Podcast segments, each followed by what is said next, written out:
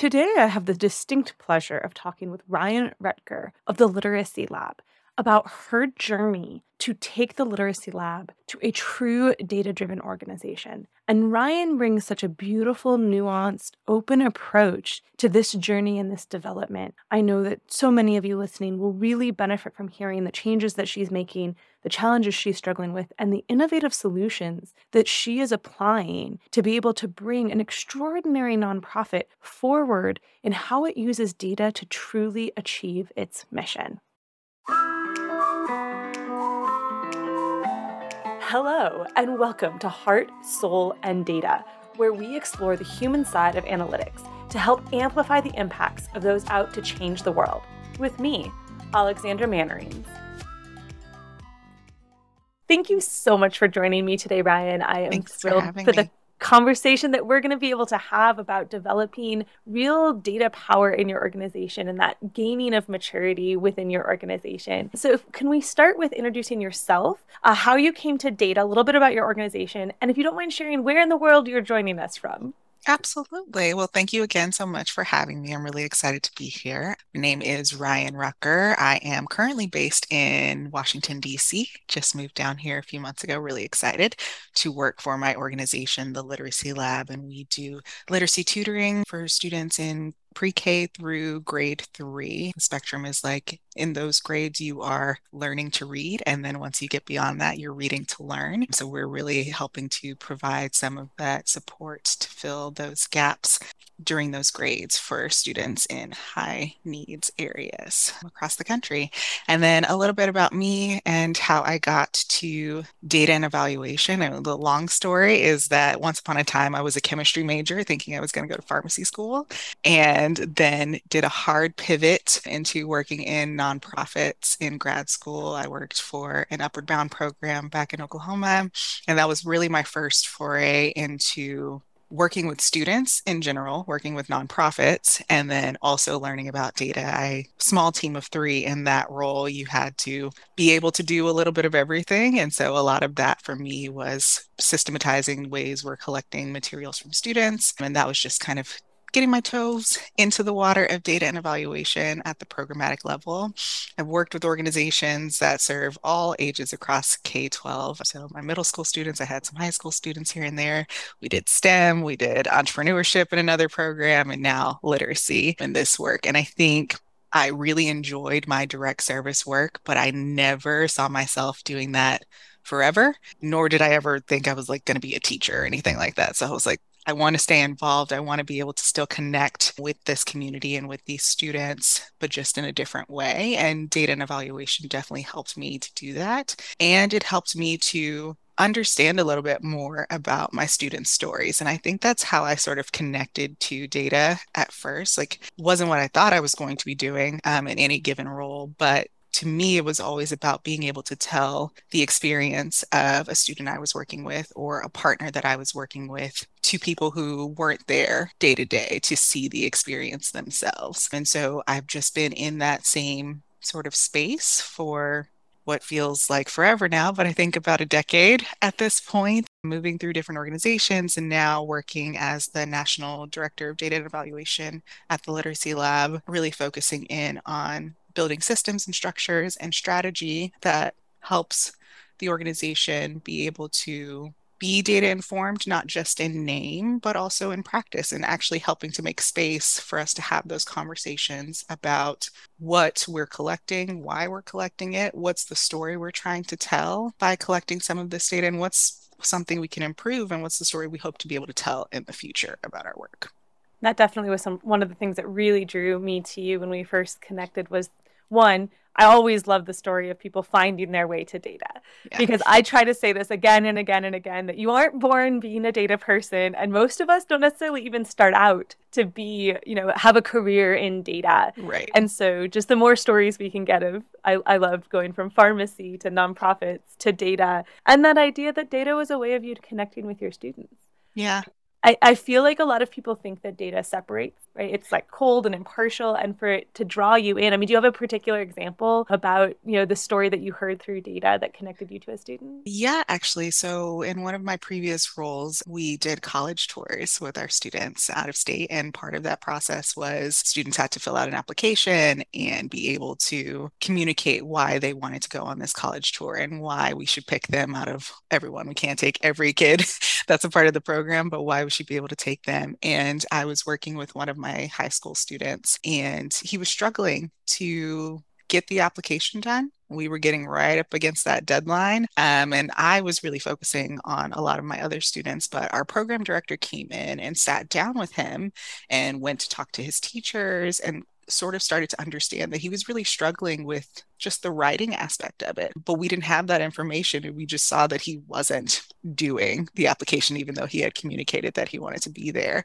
Um, and so by taking that information that we were able to gather from talking to him, talking to his teachers, and really figuring out, found an alternative strategy, got him connected to like the speech to text in Google Docs where he could like say what he wanted to say to answer the question. And he put together a beautiful essay and he was able to go with us on the college tour. And that that's just one of my favorite stories that I like to think back upon because we always get into this place where it's like you're trying to solve the issue. And so it always feels like I have to figure it out. And this is the one way to do it.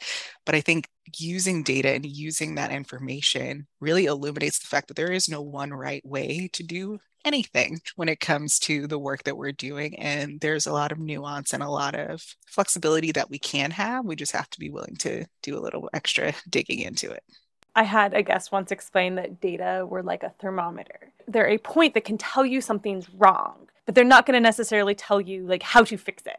Right? When exactly. you go to the doctor's office, you need to know your temperature because if it's 105, your doctor's response is going to be different than if it's 98. Right. But it's not going to tell you why that temperature might be at that necessarily unless you start getting other data points. And so I love you know that you had this data point that stood out that called your attention to the student needing an intervention and then you can take those next steps to say where are we having our issues what are the the, the blockers to achieving that exactly yeah so tell me a little bit. I know you're new to Literacy Lab, but they've brought you in as part of a really cool transformation that this organization is going under. And I was wondering if you could explain a little bit about where Literacy Lab was coming from and where you're taking them with data.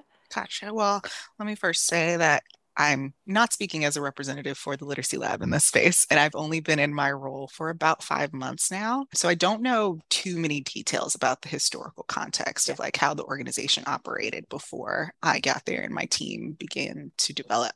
But what I can say is that my team in its current soon to be three person structure. We're hoping to get somebody on board in the next month or so. Is a brand new setup for the organization where our team can be solely focused on the data and the evaluated needs of the work that the organization is trying to do. And in that, we can focus in on how we're collecting the data, making sure that we can deliver on some of those requirements that are a part of every nonprofit experience um, to funders and grant grantors and all of those. But really, I love the ability to be able to support teams within the organization across the network to help them make data informed decisions. And so some of the things that we're working on are identifying what we're calling data envoys, which are just representatives on different teams across the organization who are going to help us continue the data conversation so that it doesn't just live with my team and it doesn't just live in spaces that my team creates for folks, that it can happen at any time. You can have a data conversation without the data and evaluation team present. It absolutely can happen. Um, and I think something that kind of sparked that for me was reading this article where it was like using data storytelling to disrupt white supremacy culture, which I can definitely share the link to that after this as well. But one of the characteristics of white supremacy culture, as defined by Tema Okun, was power hoarding or gatekeeping. And once I read that and learned a little bit more about it, I was like, wow, I'm really in previous roles, I'm holding on to this data. Like I'm the steward of the data and it all lives with me and it it all comes to me and it has to go through me in order to get to everyone else. I was like, that's not the way that it should be.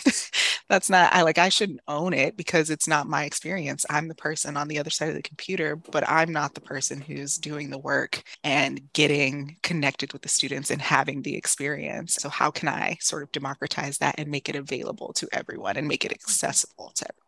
So I think those are some really big things that we're trying to spread throughout the organization right now is to make sure that it doesn't just feel like it lives with the team and that everyone is a part of this process and a part of the conversation.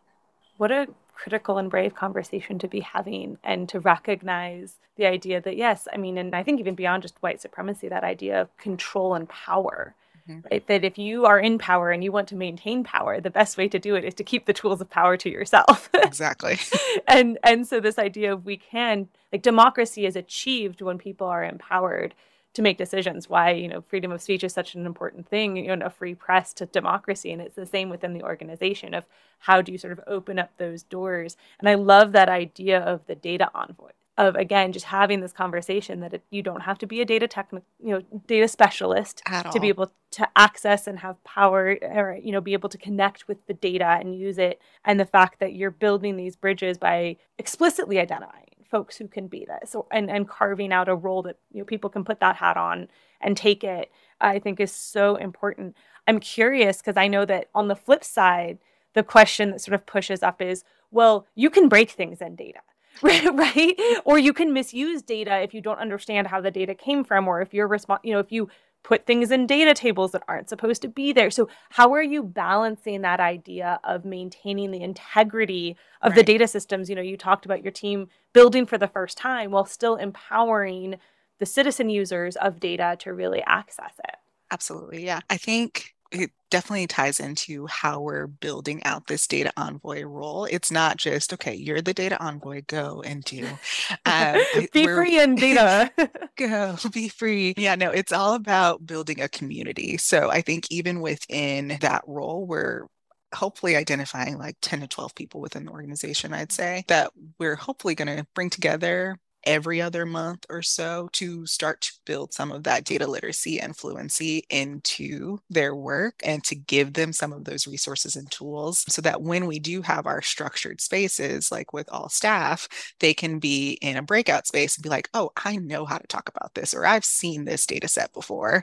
And so I know exactly where this information is coming from. So what we're trying to do is we'll be a team of three eventually, but this will now give us the scope of 15 to 20 people who can then go and have these conversations in different spaces and then bring back all of those learnings into the central conversation. So I think it's about not just identifying these individuals who can step into that role, but also figuring out a way to best support them and help them to develop those skills as well. What an incredible way of amplifying the impact that data is going to have across your organization with this intentional development and support. And what a powerful resource for your organization too to have you investing in that. That's extraordinary. I'm really excited about it. It's something that the organization definitely had in some way before, um, but we're trying to flip it a little bit on its head and be more intentional about the support that we're providing to these individuals and what we're asking of them to do in their roles. I just finished interviewing someone last week about the idea of analytic maturity in organization or data maturity is sort of the growth that organizations go through along their data journey. And I think you highlighted two really critical steps in this growth. One is that um, that first step that you take from data being part of someone else's job, right? Not their full job, but as you were saying, that you just had to take it on in your first couple of roles because there was no one else to do it, and you learned, exactly. you know, by doing. But that first step that an organization takes to say, no, no, no, we're going to have a group or a team or at least first person mm-hmm. who is solely responsible for data, and we're going to invest in that. And then I liked that second step that you said that not only are we having people whose sole job it is to build our data structures and manage our data processes, but then we're going to have data as a service for the rest of the organization. Exactly. And it, it goes from this thing we have to do because a grantor asked us for it or whatever it is, is sort of, you know, on the edges of the rest of your roles to a core competency that helps drive your organization. And then you've taken that a step further from saying, not only are we going to have this core team, but we're going to invest in the rest of our organization so we can expand the impact that our small teams having because most of us we're lucky if we have three people right yes. that's just we're not going to have these huge data scientist teams you know like silicon valley companies are but you're finding a way to make the most of that and really amplify the impact of your organization yeah. And I think that one of the things that sort of inspires me to continue doing that work is it really like fires me up when I hear people say, I'm not a data person or I'm not a math person. And it takes me all always back to Carol Dweck's work on growth mindset, um, right? Where it's, I can learn anything if I really try and like I keep pushing myself forward and I'm a work in progress. So part of this is really hoping to expose people to what it actually means to be a data person and open that door just a little bit more so they can see like it's not so scary over here. It's really just us identifying and highlighting information that we're seeing and figuring out what is it telling us. If it's good great let's celebrate it. And if it's not so great what can we do to change our direction here and really move in the direction we want to be going with the work that we're doing? I think especially because your organization drives literacy that nobody says, "Oh, I'm not a reading person, so I don't read." Exactly. it's like we've forgotten that we had to spend years. I mean, so my son's 5 and he's learning to read right now.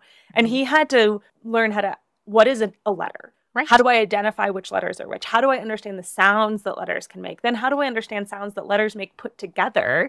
Right. And then how do I contextualize that information on a paper when there's lots of letters together that make these words? And we all went through that process to learn how to read. And so if we can learn to read, we absolutely can learn how to do data. Exactly.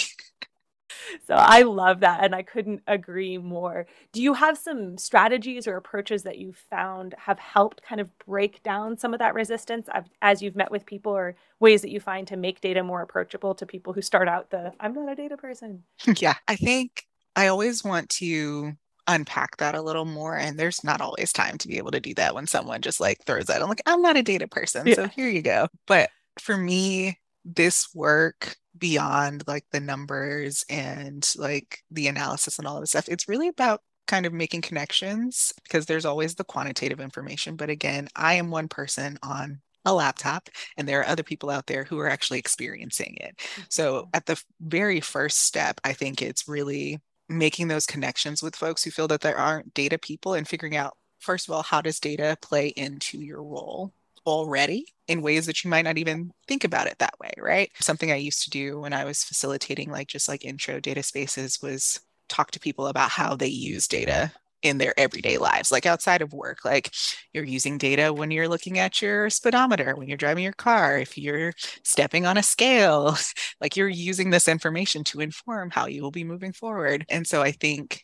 having that conversation with folks again just sort of cracks that door a little open a little bit more and what i like have been calling since my very first role like the data party it's like it's just a space for us to be able to have a conversation about what we're doing and in an informative way. Um, and I think another piece is that I know that data can feel overwhelming to folks because there's often a lot of it. And it feels like there's so much of it, and all of the decisions that we have to make at any given point in time are really high stake, and it's everything feels very urgent. And I feel like that's like the nature of nonprofit decision making is like everything has to happen right now.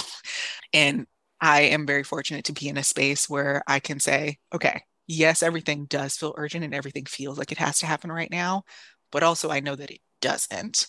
And I can take this one piece and focus really intensely on this one process and this one system and engage stakeholders and engage folks who feel like they aren't involved in data at all to contribute to this process, to give their feedback, to be involved. So hopefully they're in there from the foundational level and we can just continue to build together it makes me think about the studies that show you know high stakes testing can make students struggle to learn material and be able to access material and i mm-hmm. realize that that's exactly what you're describing is that we feel like we're in this high stakes environment all the time which then can make it hard to engage in a space that you might not immediately feel comfortable right. in exactly and so even by just stepping back and saying it feels like it, everything's on fire. Everything is not on fire and we can take 10 seconds to take a deep breath and engage in something that is going to take a little bit of adjustment and adaptation to but it, you're going to make it i promise. Right.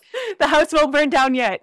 Exactly and then while you're like identifying like say you're discussing i don't know retention in some capacity like there are so many data points related to that. Let's just focus on one. Let's focus on this one and figure out everything that it's telling us. Let's dig a little deeper. What do we notice here? What looks different here? And then once we feel confident there, we can move on to the next thing. But I think again, it's really that high stakes thing, right? It's yeah. just every time something happens within a, the nonprofit sector, it's like, okay, we got to move, we got to go, we got to do.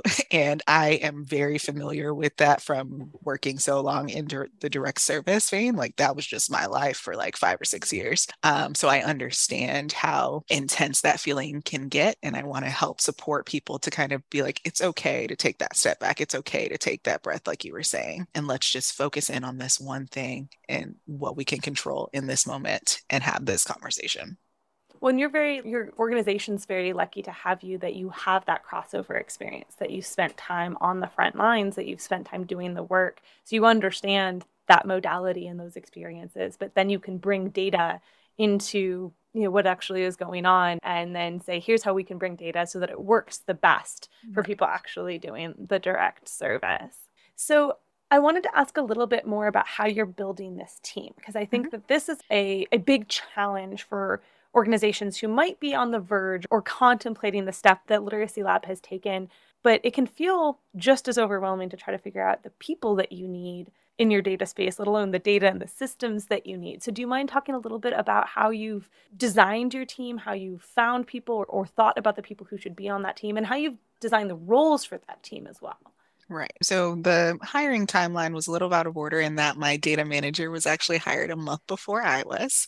But I think the way that our team is being built out right now is that we recognize there are different skill sets that folks can have to be able to have a robust data and evaluation perspective and conversation within an organization. You want folks to have those super technical skills and be able to analyze large data sets and create visualizations that people are going to respond to and understand. You you need those skills as well. But those aren't the only skills that an individual needs to have. And those are skills that can be developed over time. I did not come from an official, like, formal training background by any means when it comes to that, but I found myself in roles where I had to build reports and I had to create visualizations for various things and I had to eventually learn how to do things in Power BI. Like all of those things happened over time. And so I think it's really evaluating what are the skills that you need right now in your role what can be developed sort of over time and where can you provide that space and honestly in most cases a little bit of funding a little bit of the budget to that professional development for an individual? And what sort of support are you providing them? And i think another big piece if someone can't invest in a multi-person team how are you ensuring that they are connected to a community of folks? So i know i've done various webinars and other just like working groups with the Urban Institute, with the We All Count organization as well, and just like being able to go and learn from individuals who are a little bit further advanced in the work that I'm trying to do within my own organization, um, really hear from them, ask them questions. And I think that helps to, again, build out some of those skills. And I think one thing that I see, I value within the literacy lab and with like previous supervisors that I've had is that I feel valued as a person and not just as someone who is here to do a job for the organization and not just as the data person. Like I am a human first and I can be a part, I can bring myself to that and still do my job well. And I think having someone who really values that in the team that they're creating is also really important. I do think that, again, for people newer to the data space, sometimes it can feel sometimes like you're a human computer, right? You're just yeah. here to do numbers. You're not really, uh, you know, a full fledged like emotional human. And I know people sometimes will look at me like quite surprised when they've seen my title or my work before they've met me, and then they're like, "Oh, well, you, you sound so human." Like, I am a human. We're all humans. We're not That's robots, just like yeah. crunching numbers. And I agree with you. Like, the more that you can bring yourself and who you are and your experiences and our perspectives, the richer and better your data systems are going to be, the better they'll be able to serve that organization. And I loved what you said about connecting into the broader community. I mean, one, I love We All Count. Heather Krause is like the most amazing human, and her work yes. is just extraordinary. But also that idea that I've heard from people who are the first data person in their mm-hmm. organization, mm-hmm. the first evaluator, that that's a very lonely role that you can kind of get thrown in there. And one, you're carrying that whole burden, but also you may not at the beginning have other people in the organization who are prepared to have those conversations or connect with you or help you think through something that's tough. So, thinking about how do you ex- connect your data people into a community outside your organization is a really critical way one to invest in them show them that they matter but two to help your own organization advance even if you've only got one person to start with who's in that role exactly in my last role before this one, I was a part of a team of two, but there were other regions that just had one person dedicated to it. But we had a very strong, what we called our community of practice, where we were very connected to each other. Questions could go in and out. So I think that community aspect, both in trying to bring people into the data conversation within an organization, but just to connect to other people who are also thinking this way, can who can help you brainstorm, who can help you like problem solve and troubleshoot and be like, I am really stuck on this one thing. Like, who can I reach out to? Like having those connections are so, so valuable in building just an, a network of humans that can help you in this field. I think also your point about getting clear of what skills do you need immediately and mm-hmm. what skills can you grow and that those skills are not just all technical right that there are skills that are human skills and communication skills and negotiation skills and all of this that goes into the fact because hum- data is a human endeavor and there are technical skills you do need to be able to manage it but there's a whole lot of human based skills and emotional skills that also need to be part of that and I think that also can be overwhelming for nonprofits. One, because if you try to get someone who has every single technical skill you might need, you're not affording them as a nonprofit. Like, really, no. let's be honest, you can't. Not even a little bit. you're, you're going to be so far off that. And so the idea of just saying, what are the things that we need now? And then what can we sort of invest long term to grow the technical skills down the road? I think is that's so such a wise way of approaching it. And I think a very effective one for nonprofits that they definitely can learn from because I think we're all kind of struggling with that. But the people side of things is hard for hiring for nonprofits in this space. It, it definitely is. But if you want to be able to again develop those connections and have it not just live with one person all the time which can really lead to problems right? Like if that person leaves and they're the only one who knows yep. your data systems what do you do? You just start from scratch which is a place that a lot of nonprofits find themselves in. So being able to develop that with someone i think is really important for organizations to focus on.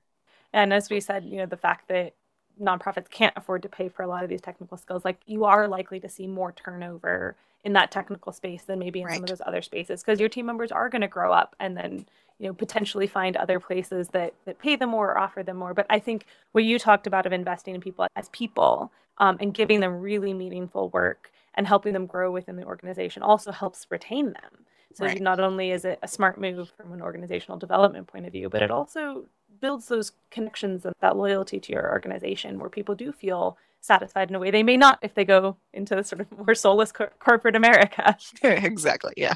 So, I mean, I feel like you've shared so many extraordinary pearls of wisdom about growing organizations' analytical capacities in such a human way. And I love that idea of democratizing data as a way of disrupting entrenched power systems. And I couldn't agree more with that.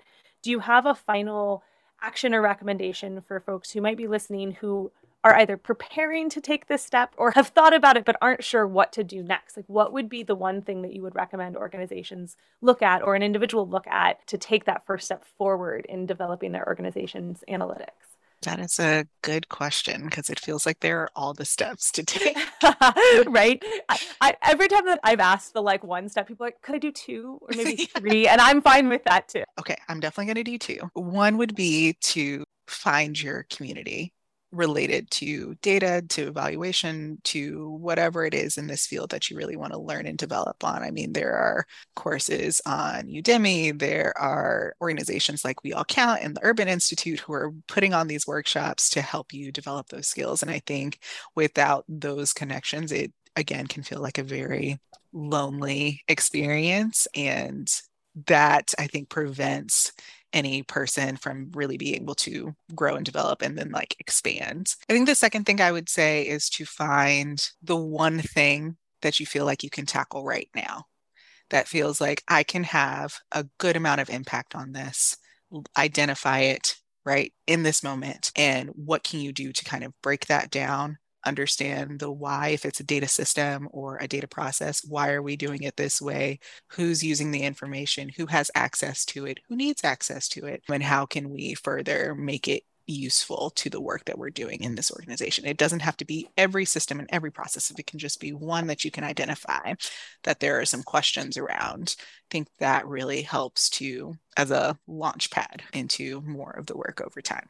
I really like that idea of start with one because you'll walk through all the steps that you'll need when you're taking on all of it at the same mm-hmm. time, but you'll do it in a defined place where you can ask the question and have like one answer, right? What is why do we do this thing? We can answer why we do this one thing. Maybe I can't exactly. answer how we do everything with data across our whole organization, but I can tackle this one thing and I'll walk through each of the steps, practice each of the things that I need along that. And if you've connected into your community, you'll have support along that journey and then you can do it again a little bit bigger and then again exactly. a little bit bigger and move on from there.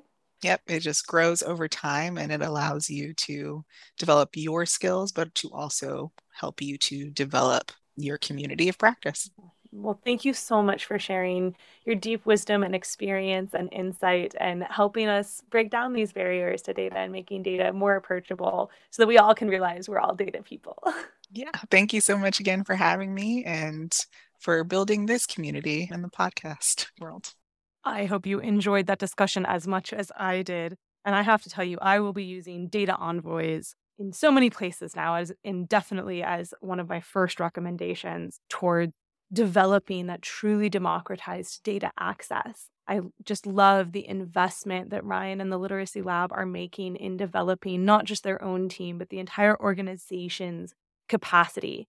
And that really is made possible by Ryan's focus on the idea that the mindset we should have around data is I can learn anything given time and support rather than the more common, sometimes I think, approach of I'm not a numbers person. And I'm putting that in air quotes because I really do believe that any of us can find our way to data. And so many of the guests on this show have, as one of them said, accidental their way into data. They come from very diverse backgrounds, different academic disciplines, different skill sets, and we bring such a wonderful strength in that diversity of backgrounds and approaches to data. So, as a reminder, the, the actions that Ryan recommended find your community. We'll include links to the We All Count community, which I am part of and I love. And then that idea of finding the one big issue that you could tackle. Not all the big issues, but that one issue that's big enough, it will really move the needle for your organization. But it's defined and limited in its scope enough that you can really tackle it right now. And with Bo Ruin, we talked about that agile approach of really having a good scope on the projects that you're taking. And even with Kyle Kerrigan about that idea of innovation, that really when you focus on a particular outcome, you're going to be more successful. So Ryan's idea of just finding that issue where you can get going, I think will help break down the resistance and help you move past some of that overwhelm because you can do that. You can do that one project. And when you get success there, you can build on it in other places. And I believe in you. So breathe deep, seek truth, and good luck on your analytic journey. You have been listening to Heart, Soul, and Data. This podcast is brought to you by Merakinos an analytics education, consulting, and data services company devoted to helping nonprofits and social enterprises amplify their impacts and thrive through data. You can learn more at merakinos.com. M E R A K I N O S.com.